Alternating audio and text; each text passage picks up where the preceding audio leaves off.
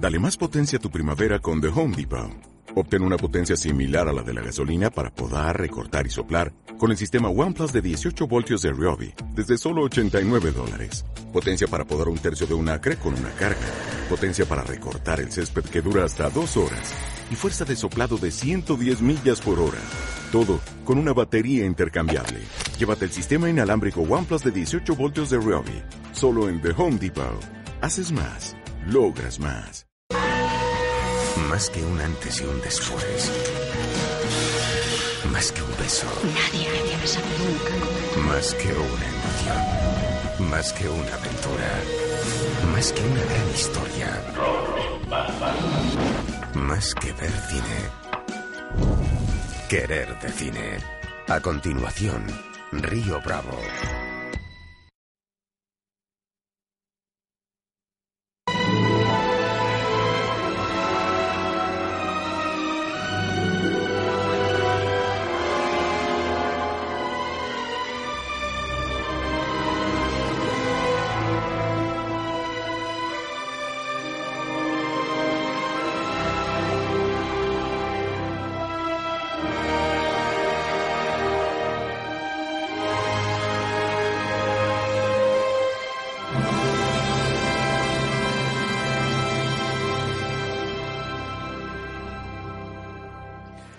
Muy buenas noches. eh, bienvenidos al programa Querer de Cine y hoy una vez más damos la vuelta y volvemos al color. Hoy tenemos una película extraordinaria, Río Bravo, dirigida por un maestro como Howard Hawks.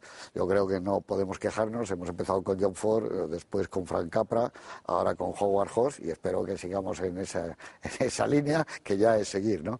Este es una de las, no solo de las mejores películas de uno de los mejores directores que ha dado el cine, es probablemente uno de los mejores western también que se han hecho nunca y una de las mejores películas de la historia del cine, así de rotundo.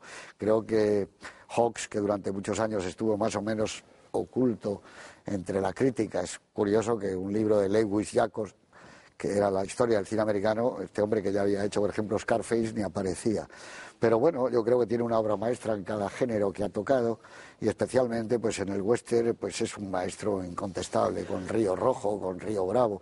Río Bravo quizá porque tiene tantas cosas que ya hablaremos de ella, desde una secuencia muda de cuatro minutos en donde él trata de demostrar que los directores que han trabajado en el mudo tienen una manera de expresarse con una claridad que ya es inhabitual y que lo era en el año 59, 58 cuando esta película sale. Es una secuencia realmente increíble que tiene de todo une la energía, la violencia, la potencia visual, pero a partir de ahí la película es que no para y durante dos horas y 10, 15 minutos hay algo increíble. Es una comedia tan buena esta película como puede ser La fiera de mi niña, es una película de camaradería como eh, Los Ángeles, eh, to- eh, es muy difícil.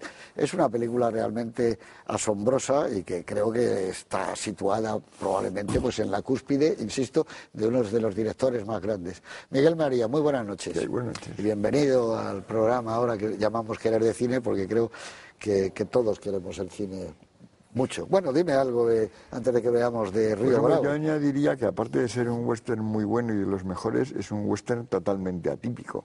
Es un western sin grandes espacios, es un western casi sin vacas, casi sin caballos, con bastantes pocos tiroteos comparado con otros, con una gran parte de la película en la que no hay tampoco violencia y en la que para mí casi es más bien una comedia que ocurre en Texas en el siglo XIX. Muy bien, está estupendo. Además, es verdad, podía haberla hecho Catherine Hepburn. Antonio Jiménez Rico, muy buenas noches. Buenas noches. Bueno, antes de ver Río Bravo, que luego vamos a hablar de ella, dime, a ti te gusta mucho Hawks. Y Río Bravo especialmente. Claro, claro. No, yo es que, que es tan difícil decir dos telegramas antes de empezar. Yo hablaría, en primer lugar, de la capacidad de síntesis de Howard en la puesta en escena, que es capaz de sintetizar en unas imágenes muy sencillas muchas ideas y muchas emociones, y luego la forma de estructurar o de construir la historia, en el caso de Río Bravo, que es prácticamente en el sistema clásico de planteamiento nudo y desenlace, hay un planteamiento de 10 minutos, hay un nudo que casi dura una hora, y hay otros 15 minutos de desenlace.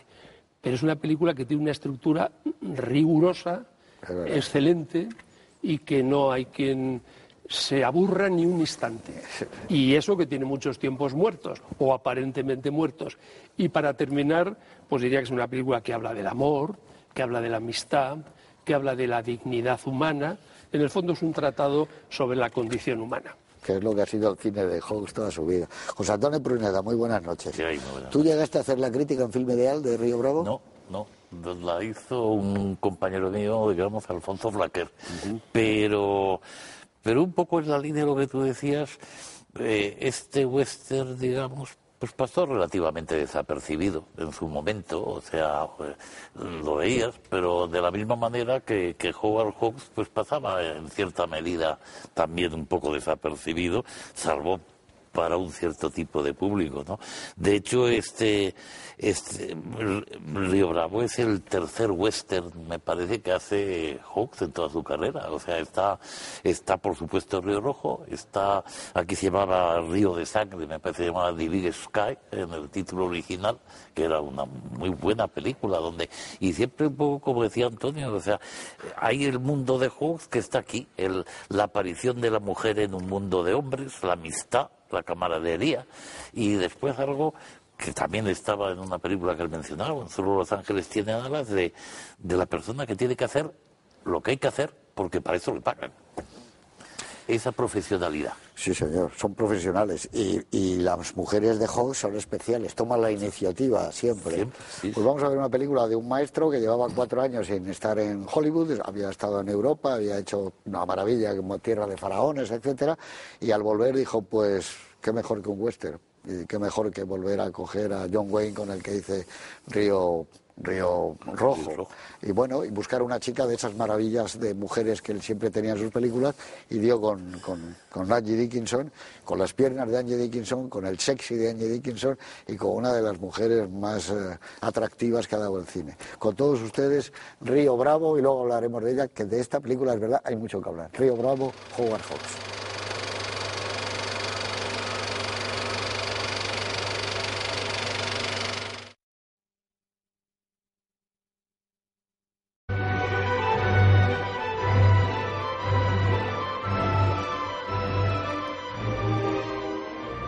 Visto, ¿eh? Qué maravilloso final. Que por cierto, hubo, tuvo un problema en guion porque le prohibieron las últimas eh, frases. Cuando iban caminando ellos dos y cae, le dice eh, Walter Brennan, le dice a Dean Martin, este amigo nuestro no hace más que meterse en problemas. Y le dice el otro, es muy bueno con los problemas.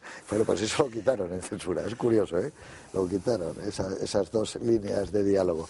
Es un final estupendo, ¿no? Y es un final maravilloso donde al final, como valga la redundancia, las mujeres de, de House siempre se imponen, ¿eh? Cuando le dice, claro, yo no me decías que me querías, yo no he dicho nada, dice él, pero tú no me son mujeres que toman siempre la iniciativa. Claro, claro, siempre son las mujeres y aparte hay una especie de fascinación por ellas y, suelen ser muy sexys todas las mujeres de él. Acordaos en Hatari, como está Elsa Martinelli, también súper atractiva, ¿no? Pero son siempre mujeres que se comportan un poco como hombres. Hombre, claro.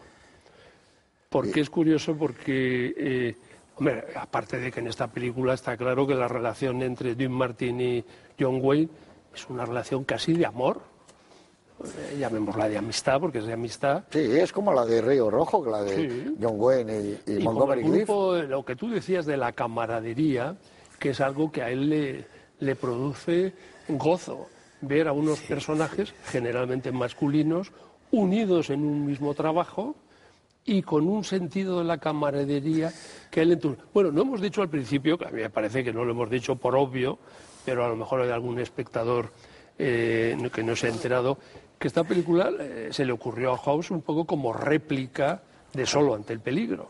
Se acababa de estrenar, bueno, el año, unos años antes, Solo ante el peligro, que como muchos de nuestros espectadores saben, era la historia de un sheriff que pedía ayuda ante la inminencia de un peligro.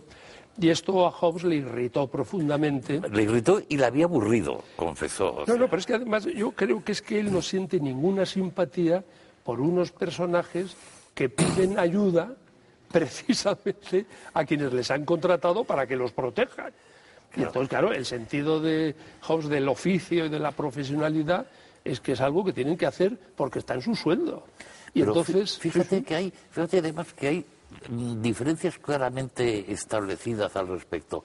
Él, cuando Ward Bond, el personaje de Bond, le ofrece a parte de su gente de, de para sí, que sí. le- no quiere, o sea, dice, No, no, "Eso- hombre. eso se van a hacer matar, o sea, más o menos, se lo viene a decir. Y luego hay otra cosa que a mí me, mm, me- la encuentro muy sutil, eh, en, el, en la pelea de solo ante el peligro, si lo recordamos todos yo creo, la gente está en la iglesia, está en el salón, todo el mundo mirando el reloj, todo el mundo esperando.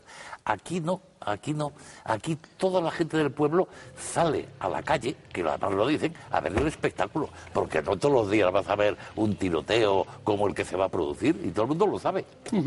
Y Pero, se quede eh, gente ahí en la calle. No, es lo que le dice a Warbon más o menos es, yo necesito gente que me ayude. Eh, bien, lo que no necesito es gente que me tenga que ocupar yo de ella, además, porque no, no sean profesionales o les vayan a matar, ¿no? Yo es que creo que- Claro, eh, la película está enfundada en un hombre lisiado y un borracho. Eso son que son toda la ayuda que tiene el sheriff. Luego Pero es que no necesita más. Luego Colorado se le pone de Yo su debo parte. decir que toda esta historia de la réplica solo ante el peligro no me la creo nada.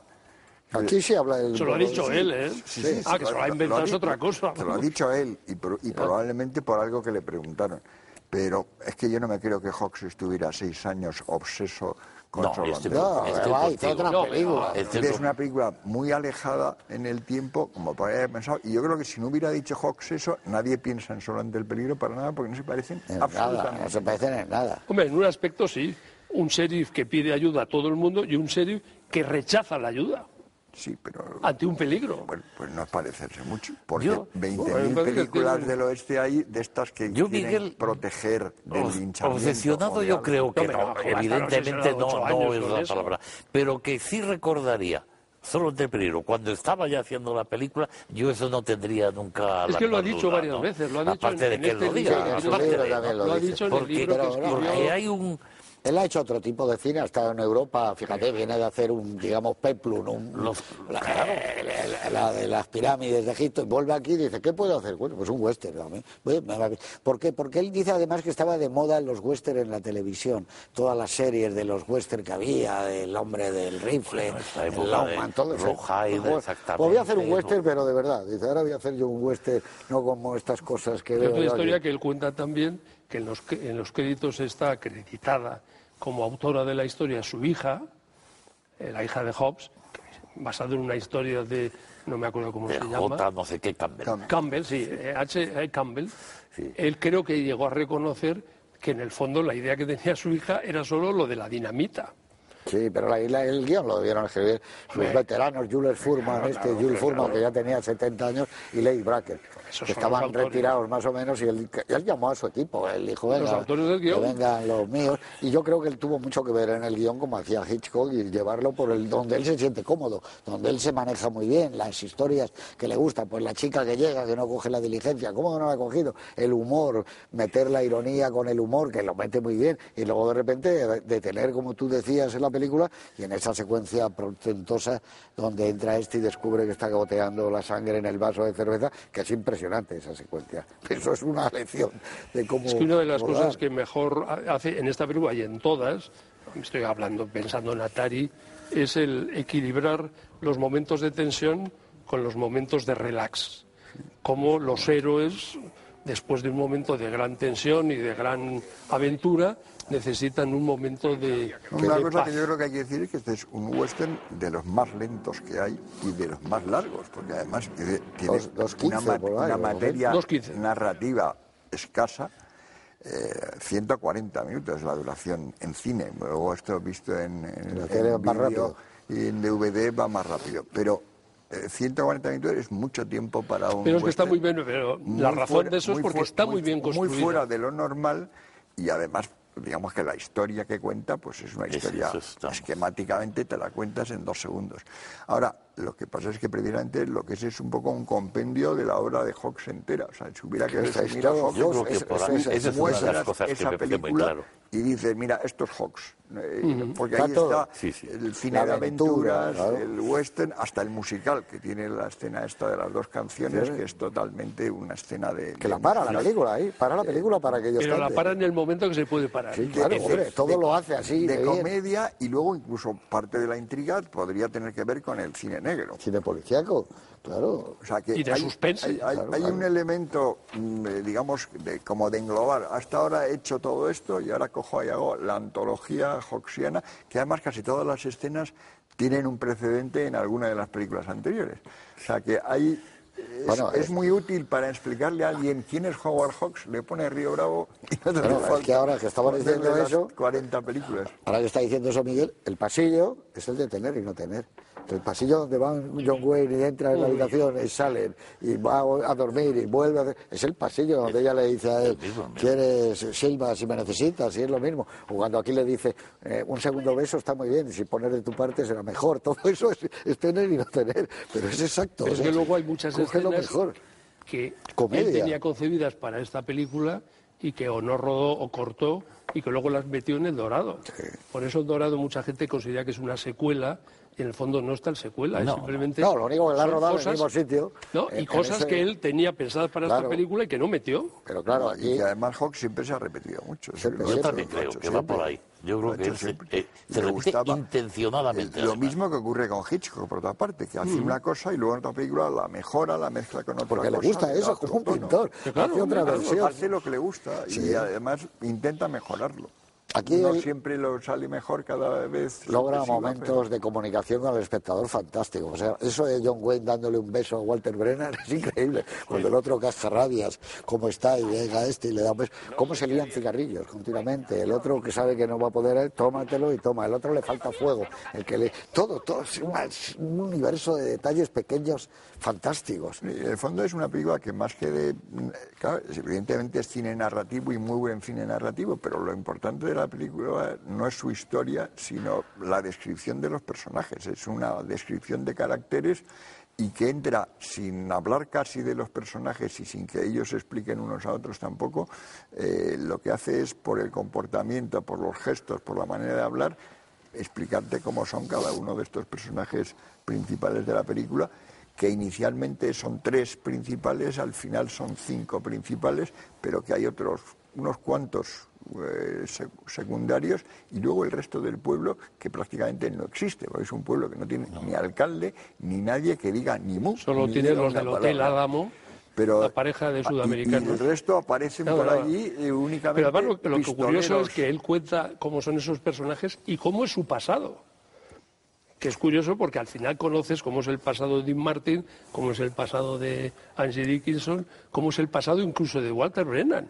Porque con una habilidad enorme, sin con dos recurrir, al- con dos sin- recurrir a flashbacks ni a No, no. cosas de esas, Llegas cuenta a la el pasado. conclusión que incluso le ha quitado sus tierras el Nathan Bullitt sí. y que además probablemente está cojo porque tuvo un tiroteo a cuenta. Pues por eso digo que también sabes el pasado de Walter Brennan. Bueno, es que una de las cosas maravillosas de la película es el reparto.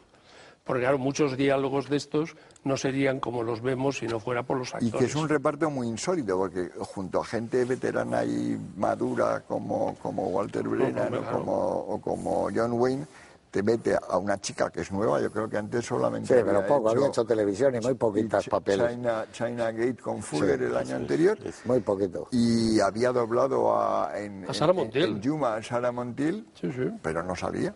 Y luego mm, eh, Ricky Nelson, que era un cantante muy una conocido, estrella, pero que no había conocido. hecho ninguna película, y una Dean Martin, pop. que aunque había hecho ya varias películas, tampoco era un actor normalmente. eh, Venía de hacer aquella del baile que de los hace una malditos. mezcla de, varios de varias generaciones en las que funciona eso muy bien. O sea, hay Pero un él viejo, aquí un cuenta maduro, un- la lista de los, de los- Él hace una lista, aquí viene, de cada personaje, elige siempre 8 o 10. ¿eh?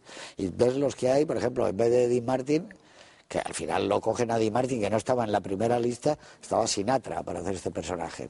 Bueno, coge a podía. Pero podía ser. Para hacer el personaje de Walter Brennan, Arthur Honeycomb estaba elegido. Ah, bueno, pero es muy de la cuerda. Sí, bueno, hacían son, eso. Son que va, a tra- va a trabajar en, Luego lo en utilizó en el El Dorado. claro, es el que hace, lo coge Y para el entonces, dorado. Y salía ya en Río de Sangre. Y el río de sangre también había salido, efectivamente. Pero está muy bien el reparto. John Wayne, El si no lo hubiera hecho bien. John Wayne, tenía pensado Gregory Peck también. No, y sobre todo hace que, hace que funcione muy bien, porque, por ejemplo, hay actores como John Wayne, que no tiene gran cosa que ver con Ricky Nelson ni con, ni con Dean Martin siquiera, pero está como un poquito fuera en algún sentido. Y hay, por ejemplo, la escena de la canción me divierte mucho como entran en Sí, la señor. canción los otros tres, Sí, los el viejo y los dos más jóvenes, y John Wayne Y no se está- a cantar no, no, ni a tararear en un momento, pero lo contempla riéndose Tú ya sabes y complacido. que en el. Dorado había una secuencia que cantaba Robert Mitchum y la cortó porque decía el hijo de Howard House que los sheriff no pueden cantar.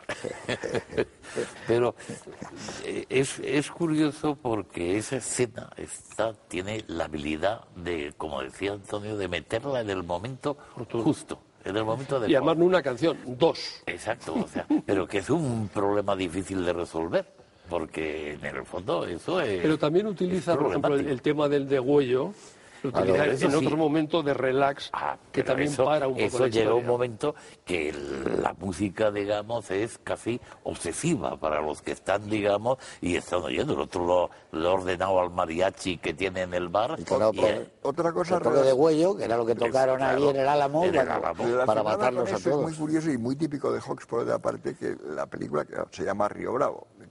Yo creo que lo- los espectadores de westerns de nuestra época saben que el Río Bravo es el nombre que dan los mexicanos al Río Grande. Sí. Con lo cual deduces geográficamente dónde estás. Casi no hay alusiones, se ve en algún cartel o en un mapa que pone que es Texas, pero la verdad es que no te dicen ni cómo se llama el pueblo.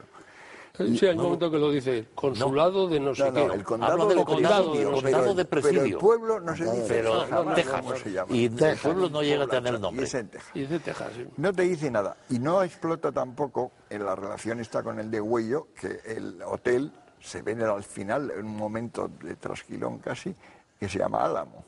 El, el- el hotel de Pedro González González y su mujer. Bueno, entonces es muy gracioso que otro te hubiera puesto un cartel, te hubiera explicado que estás en la frontera, te hubiera dicho que no sé cuántos, te hubiera contado que está cerca del Álamo. No, bueno, no se sabe cerca de qué ciudad está porque todo parece estar lejísimos, es una cosa como... Es como una calle, él solo quería una calle. que es una Solo, calle. hecho, hacía falta más. Él la, la hizo un poco más grande, según cuenta aquí, porque estaba bien, pero le hizo cuatro edificios más en cada lado para que fuera tu- tuviera mayor profundidad. Le gustó tanto que luego la hizo en El Dorado, es la misma, la, misma. misma localización en Tucson. Que, pero que está muy bien, porque la calle está perfecta. Sí, sí, hay sí. un hotel, está todo, está el- hay dos, salones. bares, dos bares, exactamente. bares. dos salones, Pues, si no, es. difícilmente hubiera podido emborracharse un tipo Yo creo que. John Wayne, que es un actor que nunca ha sido considerado Joder, es estupendo. uno de los grandes, a mí me parece concretamente que es el actor americano que mejor anda de la historia del cine. Andar. No, y a- y a Cooper anda bien, y, Y a- Mitchum, Hombre, Henry Fonda. y Fonda. Y, ha- lo de y John Wayne- y habla divinamente, que es una cosa Y además que tiene una cuando voz se le ve doblado no se ha visto nunca. Y luego, a mí me parece genial de gestos. Por ejemplo, a mí el gesto este que hace cuando después de besarle y tal, y eh, le echa de la habitación del hotel, Angie Dickens, hace un, un gesto como de estupor sí, y sí, desesperación. de asombro, de asombro. No sabe qué hacer, Pero- que es un gesto magnífico. De eso yo siempre pienso, eh, es raro porque ha hecho muy pocas, pero que hubiera sido un estupendo actor de comedia si lo hubiera dado por ahí. Pero no, él es, Es él un es- actor estupendo. Pero tú que hablabas desde la diligencia, es un icono del cine americano y cada vez más. Lo que sea, tenía además de como actor es la presencia física que es apabullante, claro. Con el, Metió eso que- 1,90 y con el mínimo gesto, que- porque es una cosa que le viene muy bien a, a directores de este estilo, que es que eh, es un tipo que con que no haga casi nada, Es que es eso que tú es mencionabas. revelador. Perdona un segundo, ya, ya ahora te lo doy. Es que hay una cosa que nunca se dice.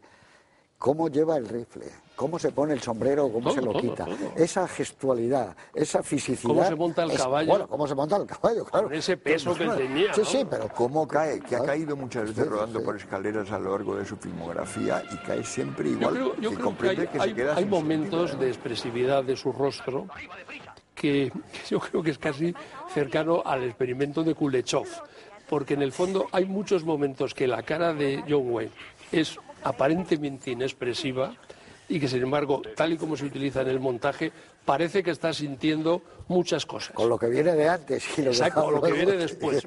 bueno, ¿qué decías? No, es, es, estaba un poco eh, pensando en, en, en, lo del casting y demás, lo que decía Miguel, de que efectivamente son tres pero acaban siendo cinco. Es que hay un momento en la película que parece que solo hay dos personas que saben lo que tienen que hacer realmente y lo tienen muy claro. Uno es Angie Dickinson, Phillips y el otro es Ricky Nelson. Ricky Nelson, sí. son en el fondo los, los, dos los clarividentes. Más, los más activos. Que son los más activos.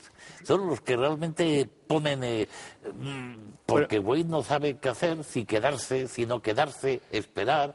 Y no. hay un momento al final incluso que reacciona y, y hace el truco final para conseguir hacer lo del, lo del cambio y, y, librar a Wayne del asunto es Dean Martin Sí, que sí. empezando a recuperarse. Esa narrativa, que lo definían todos, eh, la cámara a la altura de la mirada de una persona, está perfecto porque nunca sabes dónde está la cámara, es una cámara invisible, tú estás viéndolo desde la mejor posición.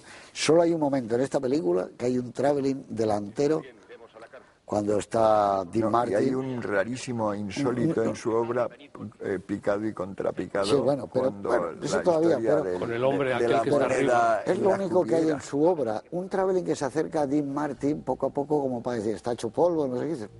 Es raro, es, es un movimiento solo en la película. Y lo que tú dices tú, el picado y el contrapicado, el Ese- enfático. Ese sí que es raro, porque las películas, eh, hasta las más antiguas suyas, Y están todos metidos además en el cuadro, todos bien colocaditos. En ese Creo que es una cuestión puramente espacial, claro, que estaba uno de pie y muy alto y otro el el suelo, otro claro. estaba agachado en el suelo, pero que normalmente yo pienso que a lo mejor lo- en otra película lo hubiera resuelto con un plano un poco más amplio. No, con fuera. ese sistema de la cámara a la, a la Porque la sí mirada que no es nada... se ahorraba todos los techos. No es nada propenso a los eh, planos, digamos, subjetivos.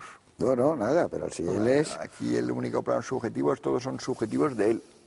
Porque además la película, como está hecha, como todas las películas, primero rodaron los exteriores, todos los exteriores que hicieron en el lugar ese de la localización de Tucson, la calle, todo eso, y luego se metieron en la Warner, en los eh, estudios, y ahí está perfecto. Te has fijado en el decorado del- de la oficina del sheriff, ni se preocupó de hacer un forillo, siempre pone la cámara en un sitio que no se ve el exterior. ¿Para qué voy a hacer el forillo? Claro, No, no se salen del cuadro y entran Cuando en están sitio. fuera, ya está fuera, está el Además, banco, está el... Todo el rato cierran las ventanas y... No, digo la puerta, que la puerta siempre la cámara está en un ángulo para que no se vea el exterior. Y ahí se mueve, pues, de una manera que a mí me recordaba a, a- a John Ford en aquella película de Donovan Reef, ¿cómo se llamaba la...? La irlandés. Ah, Se mueve igual por dentro como se movía él. Es una cosa que es- deben tener solo esos maestros que han hecho el mudo, como dice él, porque si no, no se explica. Es que es, es- tú dices, claro, salen, entran, se van, cogen el sombrero, dejo, el otro cierra, cierra la cárcel. la- y dices, madre mía, ¿cómo se puede hacer eso? ¿Y qué ritmo va acumulándose? Un fluido, boom, y están diciendo que va a pasar. Y luego los diálogos son Pa- cortos, maravillosos todos. breves, pero absolutamente maravillosos. Pero además no solamente sean cortos, sino que usa el hecho de que sean cortos en general para el contraste con ella, que tiene unos Parrafadas, parlamentos gigantescos, que ella misma al final dice, empezamos venga a hablar y no decimos nada, porque es que no dice nada. Ya te acostumbrarás, ya te acostumbrarás, ¿eh? O hablas tú o tendrás que aguantar. Qué buena la idea de ella que se ha quedado por la noche y cuando él entra está metida en la cama y luego se levanta y él está un poco incómodo, ¿eh? Cuando ella la ve por- y cuando le dice, pero no te gusta, tú no quieres que me lo ponga, no, yo no digo nada, sí, sí, yo me lo quito, o sea, es impresionante, es Catherine Hepburn Que la con idea esa de cuando él ya se va a despedirse para provocarlo, vestirse de cabaretera, es una idea genial. Muy claro. Porque le saca de quicio. Y lo que es muy gracioso... Pero él no dice nada. No, no, pero se ve que le saca de quicio. entonces ella dice, ya sé que te sa-". No, yo no digo nada. no ya desvirtuar sus palabras, sino lo poco que le saca que diga, eh, interpretárselo de una manera que en el fondo está actuando casi como una psicoanalista, porque le está diciendo, si tú dices que me vas a arrestar, pero quieres decir que me quieres. Eso me no parece dicho nada. como forma de declaración de amor eh, absolutamente notable. Eso es Catherine Hepburn con Cary Grant, pero es, es la misma misma Hay muchas- situación. hay- me parece Con la hay muchas diferencia de que es, es más femenino. loca También el de personaje Stenberg, de, de los personajes de... Ten en cuenta que aquí está el guionista de von Stenberg, de Jules Forman, ¿no? Y lo que dice, los diálogos son concisos, precisos. No oportunos sobra una palabra. eh, y casi siempre con humor y con ironía. Claro, claro, todos, todos, con humor y realidad. Entonces, claro, es trabajar en, con un equipo como debían ser los rodajes de estos, que se lo pasaban tan bien. Bueno, y lo que no hemos dicho hasta ahora es que Walter Freeman está genial. Claro, ¿en ¿Dónde no está suele, genial Walter suele estar muy bien Walter. Es que no, no le hay- recuerdo ninguna vez mal. No, el peligro que tiene es que en el plano que está él, los ojos se van a él y es difícil que se vea nadie más. Porque, y luego, aunque ya sé que vosotros no lo habéis siempre ha visto, sido- siempre ha sido viejo, ¿no? la versión que se va a ver en Telemadrid, que es la doblada, está muy bien doblado. No sé quién lo dobló. Era la época buena, es el- yo, yo lo he visto en inglés ahora, pero... No, yo lo he visto ahora y doblada. es el doblaje de la época, del El 59. doblaje de Walter Brennan es eminente. Es muy bueno. Eminente. El No sé quién fue el viejecito, porque era un viejecito también el que lo dobló. También el doblaje en general. No, hombre, en esa época se doblaba. Pero de. Walter Brennan es Pero fíjate absolutamente... que además, yo, claro, de memoria con el sonido no estoy tan seguro, pero yo creo que es el mismo que le dobla en tener y no tener. O sea, Posiblemente. porque es que la voz es clavada y aparte que el personaje tiene es que además es un personaje difícil de Yo creo que Tener y no doblar, ¿eh? Tener no se estrenó en España. Entonces, No, no se estrenó hasta que, No, por el tema... hasta que vino aquí. mucho con el hasta de mucho después. distinto, no se estrenó. Por el tema de la guerra y todo es que aquello. Walter Brennan era muy difícil de doblar por esa forma. No, habla además de una manera estás. Las risas. El del Forastero, donde está muy bien, lo de Lili Lantry, Hombre. está muy bien en Juan Nadie, está muy bien en todo lo que ha hecho en su carrera, porque es impresionante Walter Brennan. Esta película rodó sin dientes. Sí, claro, para hacerlo así mejor. ¿no? Porque él, él- él decía, ¿cómo lo quieres? ¿Con dientes o sin dientes? Oye, Miguel, ¿y qué pasó con Ricky Nelson? ¿No? ¿Dejó el cine? ¿No le interesó el cine? Yo ¿Se creo que tuvo un éxito enorme cantando y que yo no, no recuerdo si hay algo. Yo, debe haber alguna película más de estas así de jovencitos, pero no recuerdo yo ninguna. No, porque... Y desde luego, como hay que decir que Río Bravo es una película que dio el dinero suficiente, pero no fue una película en su momento.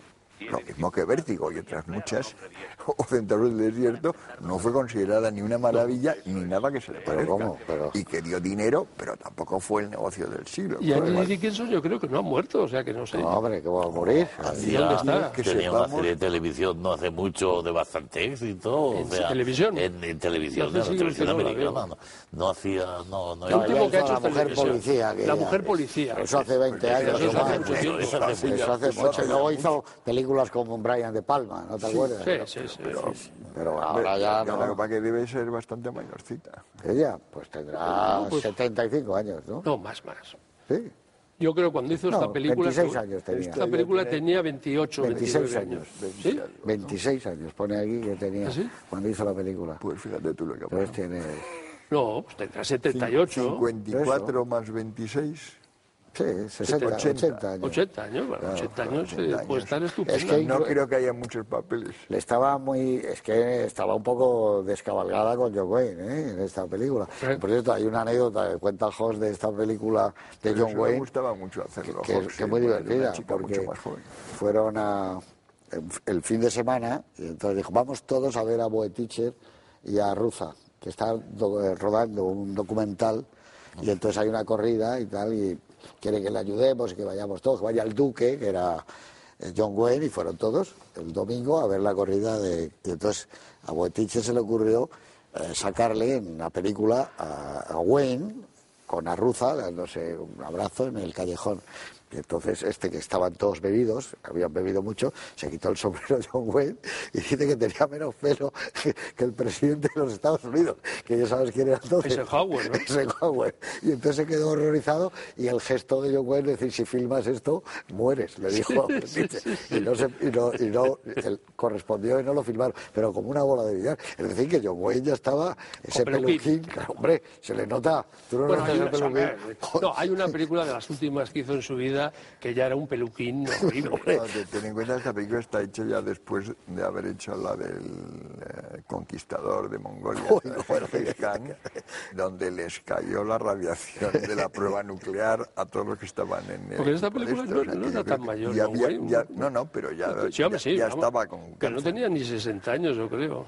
Hombre, yo venía, 59 o así. venía a hacer centauros del desierto del que tenía 56. 52 o por ahí. ¿no? No, algo- yo creo que algo más, pero vamos, no lo sé exactamente. Hombre, fue después de Centauros del Sí, Desierto. claro, dos, a- tres años, dos años después. Y antes de que le dieran el Oscar por valor de ley. No, eso ya es en los Mucho, 60, eso muy mucho, metido once ya. años. Pero ahí 11 ya, claro.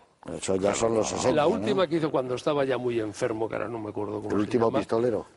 Esa que salía con un peluquín horroroso. La de Donald Siegel, que es la última que Yo hace que él. sí. Hay una que Muy buena película con pero James Stewart. Pero, Es- es- es- pero salía con un peluquín horroroso en varias otras. En aquella que se llama John Wayne y los Cowboys en España. Esa, esa, esa, Cowboys, esa que ahí estaba ya también. Hombre, en esta se nota bastante, eh, para que Había un actor español, compañero nuestro, que siempre decía, y tenía razón, porque aquí había, tú lo sabes, un tipo que hacía unas películas maravillosas, pelucas, que era Julipi, que era un genio, Julipi. Decía, pero coño, con lo fácil que es venir a Madrid y que Julipi la haga seis o siete, porque es que van con una rata puesta aquí. Hay un es actor español, que tú sabrás quién es, no lo vamos a decir, que toda su vida estuvo con peluquín. Y en los últimos años ya de trabajo me contrató Tamayo para hacer eh, La muerte de un viajante. Y le pidió que se quitara el peluquín y saliera calvo. Y él lo aceptó con mucho esfuerzo. Y cuando terminó la obra, que era el día del estreno, la gente que entró a saludarlo se puso otra vez el peluquín y les contó que es que eh, Tamayo se había empeñado en ponerle una peluca de calvo. que tener. Hay que, darle la Hay que vuelta. darle la vuelta a todo. Sí, lo que pasa es que yo lo entiendo en gente como John Wayne y en estas películas es un héroe del western, es un cowboy estupendo y es muy difícil, ¿no? El, el- de repente que seas un tipo. A veces hemos visto un tipo calvo.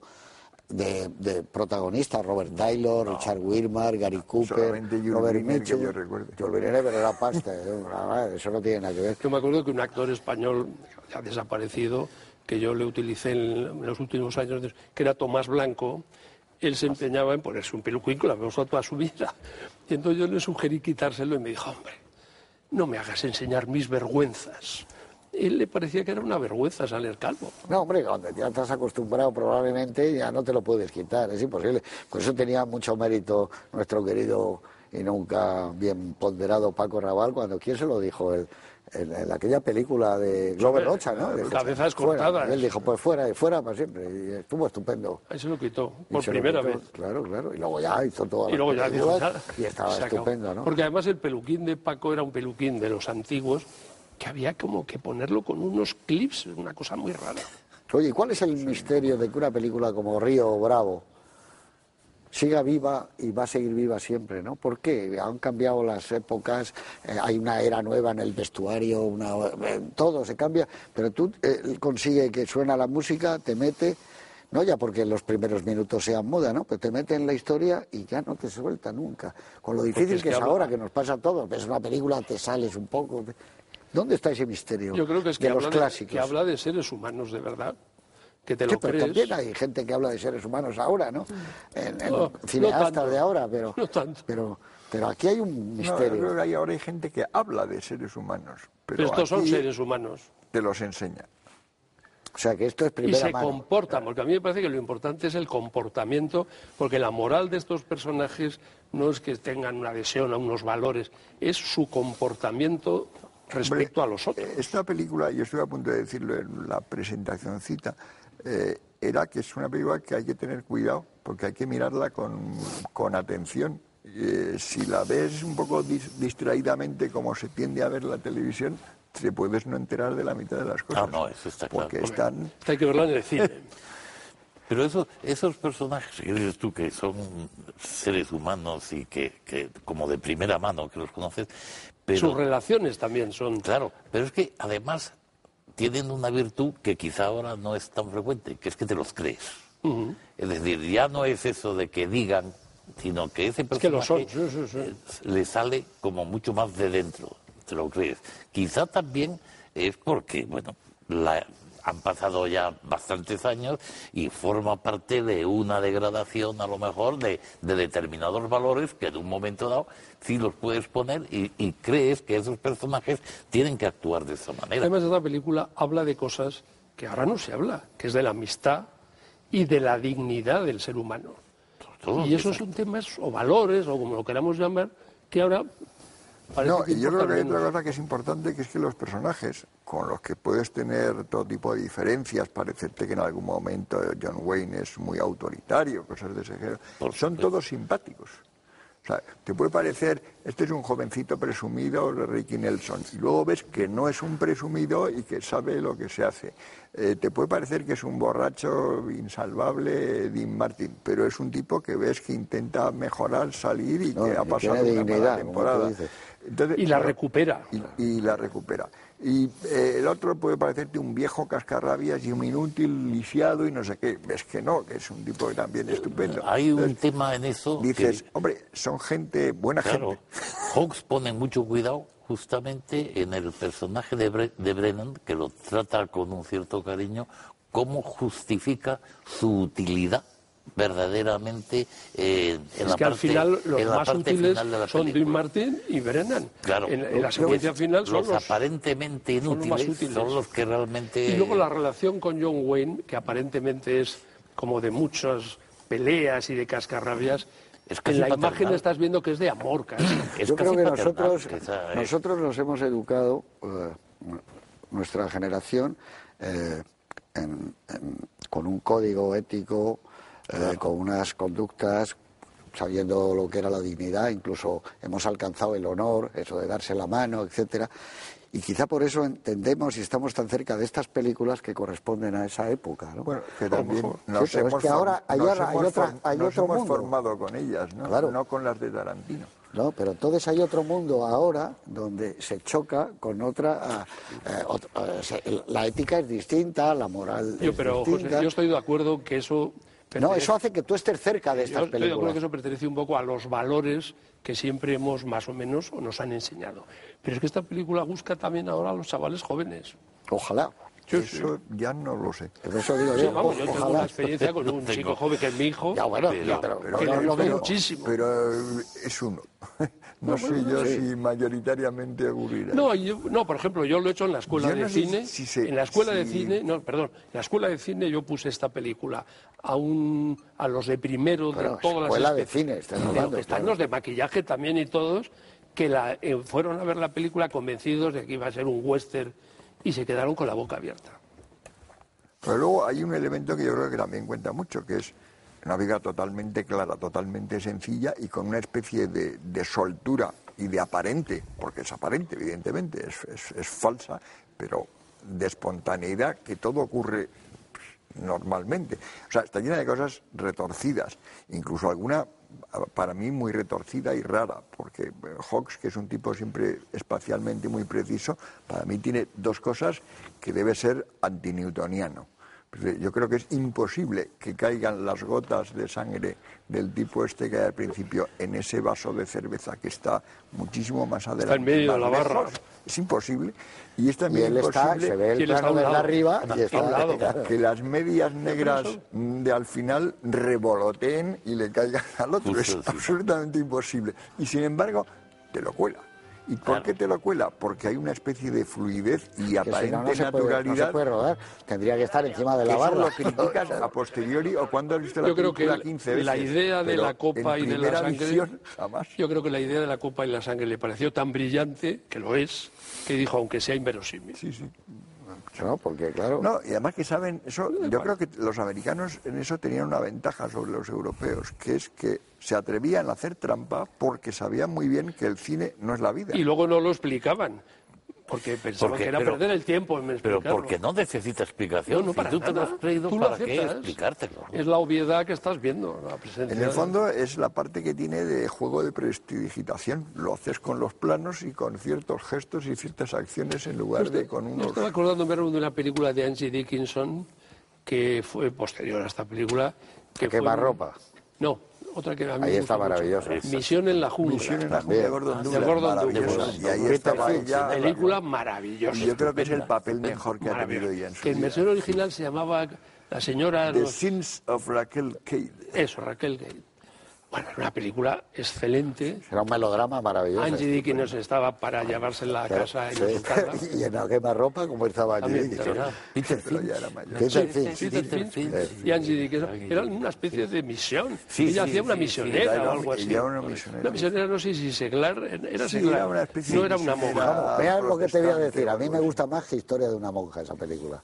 Que la de, que la de A Audrey mí, a mí Hepburn. muchísimo. Mucho más. Me gusta muchísimo también Historia de una mujer. Pues, pues a Pero a mí me Misión gusta en la más. jungla de, de Gordon Douglas me parece una película. Pero yo a no la he vuelto a ver casi desde No, no, yo- entonces. yo, ¿eh? yo la he visto recientemente otra vez y me, me sigue Y pareciendo quizá la mejor de Gordon. Esa no estaría mal, a ver si la recuperas. Hombre, esa sería buena película. ¿eh? Yo, para Río. Río Conchos, esa y La También. humanidad en peligro son tres películas de Gordon la humanidad en peligro es una, una masterpiece. Esa sí que es una obra maestra, la humanidad en peligro. Además, Esa es increíble. Es curioso porque Gordon Douglas era una especie de Hodgson pequeñito. Sí, hacía todo, todos los géneros. Trabajaba Pero todos Tenía un estilo que era un poco Sí, sí, muy, Foxiano, digamos. Era como No, una especie no, no, de. sí, sí, era, tenía joven un aire a eso. Hace, hace como dos, muy pocos días, dieron eh, la carga de los jinetes Ah, sí, claro, de Gordon Douglas Es una, una película preparada además Para para, relieve, 3D, para que relieve. se pasan la vida Tirando de- flechas, tirando flechas Flechas hacia el hacia uno. objetivo. Pero es una película muy digna, muy bien, o sea, con una soltura de narración. Es Centauro en el desierto, van en busca de unas Sí, chicas que han claro, los indios. claro, Y las chicas están cambiadas porque ya no quieren irse, quieren Porque quedarse. que- hay una, hay una que la, que la trata muy bien, vamos, no, esa, esa, esa. Que Una la clave de esa época, que es de lo que viene esto, y en lo que en cierto sentido es un final de época Hombre, Río claro. Bravo, porque es el momento ya que el cine americano está en su cumbre, pero está justo a punto ya de el- empezar a desmoronarse. La época no es porque tenga a Hawks o a Hitchcock o a tal, eh, que, Que haya también, dos, que tres también. o cinco genios, no es lo significativo. Lo, lo bueno era que en esa época había muchos señores de segunda y tercera fila Claro, que claro. funcionaban perfectamente bien. Pues gente como, bueno, como Gordon Douglas, como Joseph Pevney, como Joseph H. todo- Lewis. eh, toda, Bueno, toda pues- esta gente, digamos, Porque es que había buenos guiones. claro. Ulmer. Claro, y el cine, el cine americano está muy detrás de esos señores, o sea, son los que representan casi la producción media más que lo, más que gente Hablando como de Hawks directores, eh, además directores que aquí se han visto varias veces, eh, recordáis que lo ha citado Hobbes, no sé si en ese libro o en cuál, cuáles eran sus tres directores preferidos americanos De Hawks. de Hobbes. Bueno, yo creo que uno sería John Ford. Uno, segundo, McCarthy. Lubitsch y el tercero McCarthy. Y McCarthy, claro. Era uno de sus directores preferidos y se entiende perfectamente. Bueno, cuando Yo- estuvo en yo San eso- Sebastián, Yo eso recuerdo. ¿tú no estuviste cuando no, estaba él? No estaba Yo yo. sí. Sí, no, estaba, no. yo también. No, pero yo recuerdo una vez en una entrevista de esas primeras que se publicaron en Film Ideal, que venía de, no, no me acuerdo quién era, de Volganovich o de alguien, o, o los de Movie o los de Calles, no me acuerdo. Le preguntaban por Lubitsch, le preguntaban por no sé quién, y él decía, por, Murnau y tal, y él decía, no olviden a McCarthy. Y los otros no, no, no se fija, habían fijado todavía nunca mucho en, en y seguían preguntando, Cukor, ¿qué piensa? Tal, no sé qué. Y el otro, que no se olviden de McCarthy. Era muy, era muy divertido porque yo creo que es el Y, primero. y que- Renoir también lo decía. Renoir siempre decía que Macari era el que mejor conocía al ser humano. Eh, y a la gente. Eso decía. Sí, sí. Bueno, todos, y todos decían que Macari era. Que Macari era mejor. muy idolatrado por los compañeros, pero no por los Pero críticos. lo que no vamos a hacer es el. eh, lo- Macari lo que no tenía es western. Este es uno de los mejores western. Yo le he votado en la lista última de la revista esta Cinemanía, 10 películas, Ah, había que elegir. Una de ellas fue Río Bravo. ¿Cuál es tu mejor momento de Río Bravo? Pues El para mí es un momento un poco largo. A ver. La doble canción. Ah, las dos canciones, para tenerlas recortadas.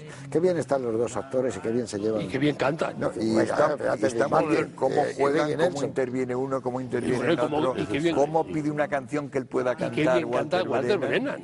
Eh, Pues aunque que haga unos coros, que los hace que muy bien. canta muy bien y cómo se acompaña. Es, es, digamos, la cosa de la formación del equipo a través de la canción. ¿Y tú qué tienes apuntado para dárselo a nuestro amigo Carlos Yo arriba? tengo muchas escenas, yo te diría que casi todas. Sí, claro, todas Pero para ser contrario un poco a Miguel y, no- y hacer una cosa muy breve, A mí me encanta la contestación de Angie Dickinson cuando hacia el final le dice, es que lo tengo aquí apuntado, le dice John Wayne, y no siente ahora no haberse ido en la diligencia, y Angie Dickinson no siente ahora no haberse solo ido hace en la así.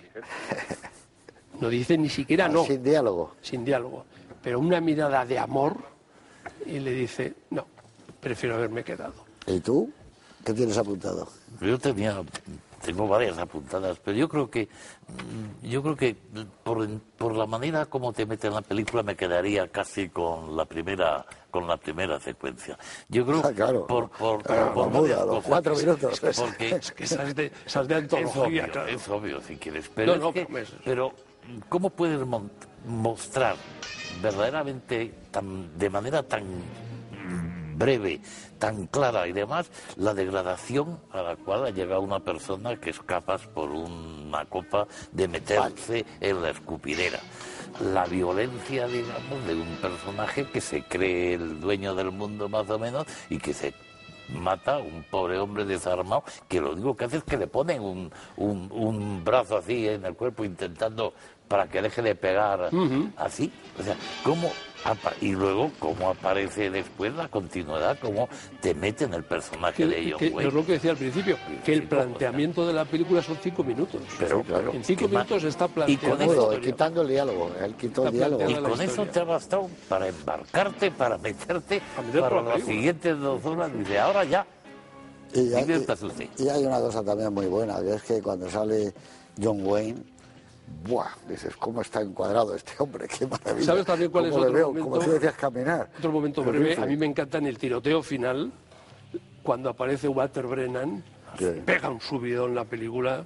Que por cierto, comentábamos que hay un plano muy parecido a Centauro del Desierto, cuando está él encuadrado Ah, en la Cuando él sale de la cárcel para, para Y además ir con los andares de John. Wayne. Pero es el mismo. La puerta es el único plano casi que está tomado desde dentro de la cárcel hacia la calle. Eso yo creo que es un. Hay un plano que es muy impresionante también, es cuando está disparando con el rifle John Wayne y retrocediendo para meterse Pa, dentro pa, de la pa, pasamano. Eso es otra cosa que lo hace también, eso de La semana que viene tenemos blanco y negro. A ver, os voy a decir qué película vamos a poner, a ver si os gusta. Es Anduve con un zombie de Jack Turner. Ah, maravilloso. Maravilla, ¿eh? Eso es Hombre, otro maestro. otra joya, ¿eh? Otro maestro, además ¿Eh? un maestro, Es de lo mejor de Turner, ¿verdad? Con lo y de... además un que maestro que no es oficialmente como la del reconocido. gaucho, como no es un Martínez maestro de Gaucho. los oficiales. No es un maestro de los no. oficiales, pero, Pero es un maestro a recuperar. Bueno, y, la Sí, mujer, piensa. y la mujer pirata que me dice. Y hemos puesto. Pero si piensa la aquí mujer pusimos la pirata, mujer la pantera, mujer ¿no? retorno al pasado. La mujer pantera la hemos puesto. Sí, sí, Y retorno al pasado. Y retorno al Es pasado. un maestro, ¿eh? Un maestro. Bueno, pues eso como decías tú generosa. antes, la segunda, la segunda fila. Es que en la segunda fila está Turner, está Aldrich, Gordon está. Donald Siegel. Bueno, claro, es que la segunda fila es impresionante, ¿no? Claro, la primera serían los 10 que cada uno tenemos, que son Hitchcock, Claro. John Ford, Haw- Hawks, que hemos visto hoy, Y Mackay. Mackay, Billy Wilder. Para mí, eh, estaría también Friedland en la primera fila, Lubis, bueno, evidentemente. Pero es que la segunda fila, como tú decías, ha hecho el mejor cine del mundo. Yo creo que las buenas épocas pasa siempre, es como la literatura inglesa del siglo XIX. Sí, la nuestra del siglo de oro. cuantos maravillosos.